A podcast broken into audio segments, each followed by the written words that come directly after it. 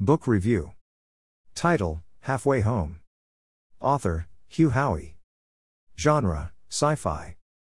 Rating Review I haven't read anything by this author before, so I was eager to discover something new. The opening of Halfway Home was interesting. We are introduced to a unique society by an unknown narrator who tells us that humans are being sent into space to conquer viable planets, ones that will sustain human life. However, they are being sent as embryos nurtured for 30 years by an AI, and when they are born, they are adults fully trained in a specific career. Our narrator is a psychologist. We learn that this colony, for some reason, has gone wrong. The story truly starts with many of the people being born early in their teens rather than adults, and it seems like the colony is being attacked. In the attack, 50 of the 500 humans escape, the rest are lost along with the command module. Even though their bodies have been kept in peak physical conditions, adults and they have been given a wealth of knowledge, they have no experience using their bodies, which was interesting to see. Even though they look like teens with the brains of adults, they are nothing more than newborn babies on a strange world they may not know much about, and I'm intrigued to see where the story goes. We learn the narrator's name is Porter and he is one of only 59 to survive the devastation. Another survivor named Stevens converses with the AI and it tells him that their mission is to build a rocket to send classified information back to Earth, but because they awoke early, many haven't fully completed their training and their resources are slim at best. Stevens takes charge and splits the group up into scientists, workers, and support, and this gives the colony a purpose and a will to survive. However, we can see tensions building already mainly with a man named Hickson who is trained for security and Porter advises Stevens to find something else they can direct his attention to like predators. So far the world building and character introductions are great, but I am cautious as stand attention line sci-fi novels can seem very rushed as they have to pack everything into one book. Things take a dramatic turn when Stevens ends up dead and the two witnesses aren't sure if Hickson pushed him or whether he fell. We also learn through a conversation that Porter has with Oliver that Porter is gay as he doesn't have feelings of desire towards Tarcy or Macy but felt that way towards Stevens. Hickson takes over the command role and soon people are working more and losing weight and Porter knows that if someone doesn't do something they won't have long before they are all wiped out. Things begin to change very quickly as Hickson moves more of their resources into building the rocket rather than surviving. Many of the colonists aren't happy with this and Porter tries to talk to the colony who only provides a vague answer. However, within days Hickson is making guns and bullets and moving people from menial duties to become enforcers, forcing the other colonists to work day and night in order to finish the mission. Porter is immediately worried, but Oliver planted a seed of doubt when he says that the colony has already sanctioned all of their actions, but I have a feeling that things are only going to get worse. On top of all this, Porter is trying to come to terms with his sexuality in a world where survival is the key directive and his sexuality goes directly against that.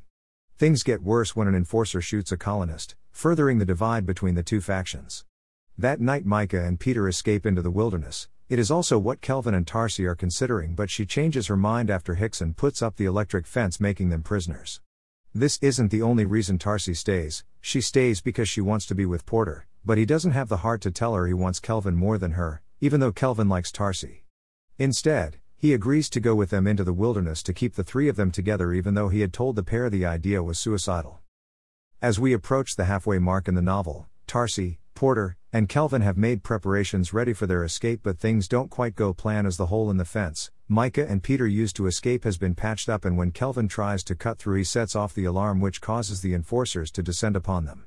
Porter tries to distract them to give Kelvin enough time to cut through the fence, drawing the gunfire away, but more people are trying to escape with them, and it's a close call, and Porter thinks he's been shot. It turns out to be a bit of stone stuck in his leg, and when he checks over the others, another group, including Brittany, Jorge, and Vincent, along with some others, have also escaped.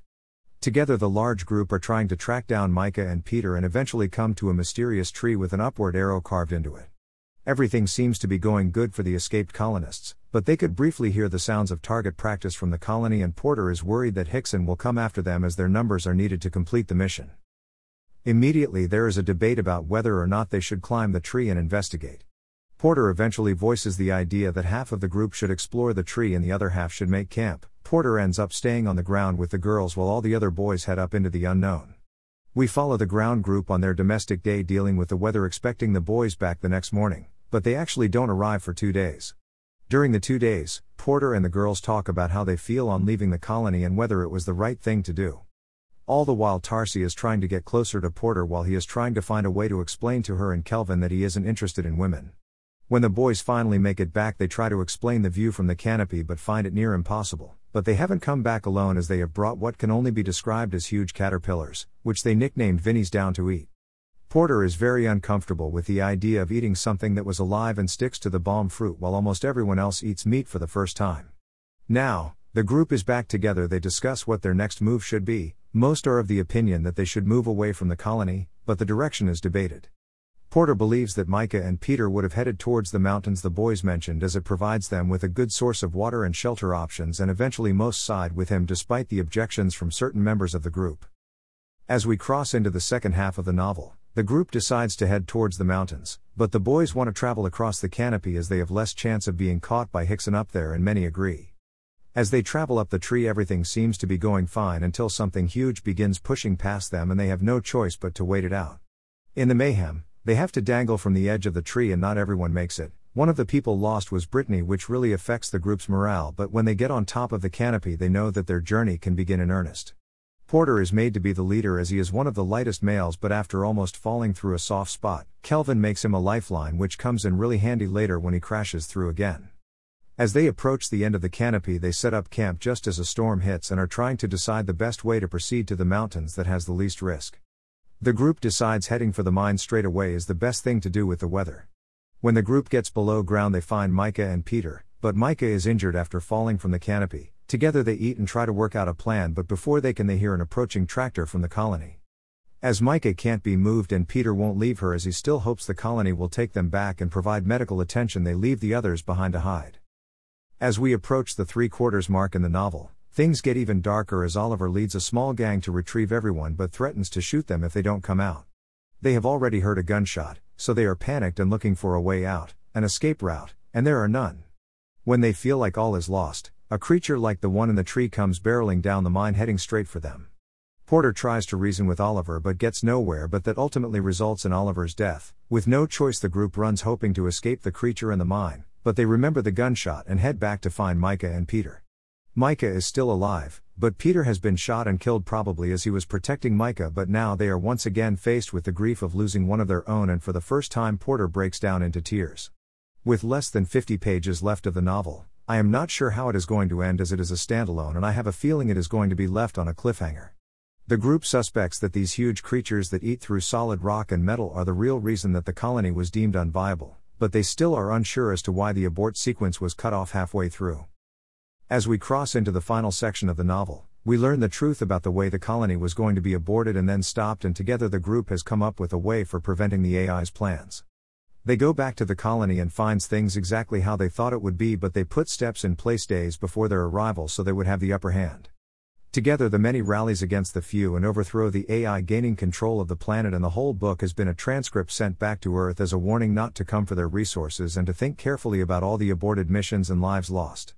Overall, halfway home was a bit of a struggle to get through, but the emotional payoff at the end was worth it. I did have a problem with the way homosexuality is used in the novel, but it does make sense within the context of the novel, but that didn't make it any less problematic to read. I have heard nothing but good things about Hugh Howey's Silo series, which I will be reading in the future. Buy it here. Paperback slash hardcover, amazon.co.uk, amazon.com.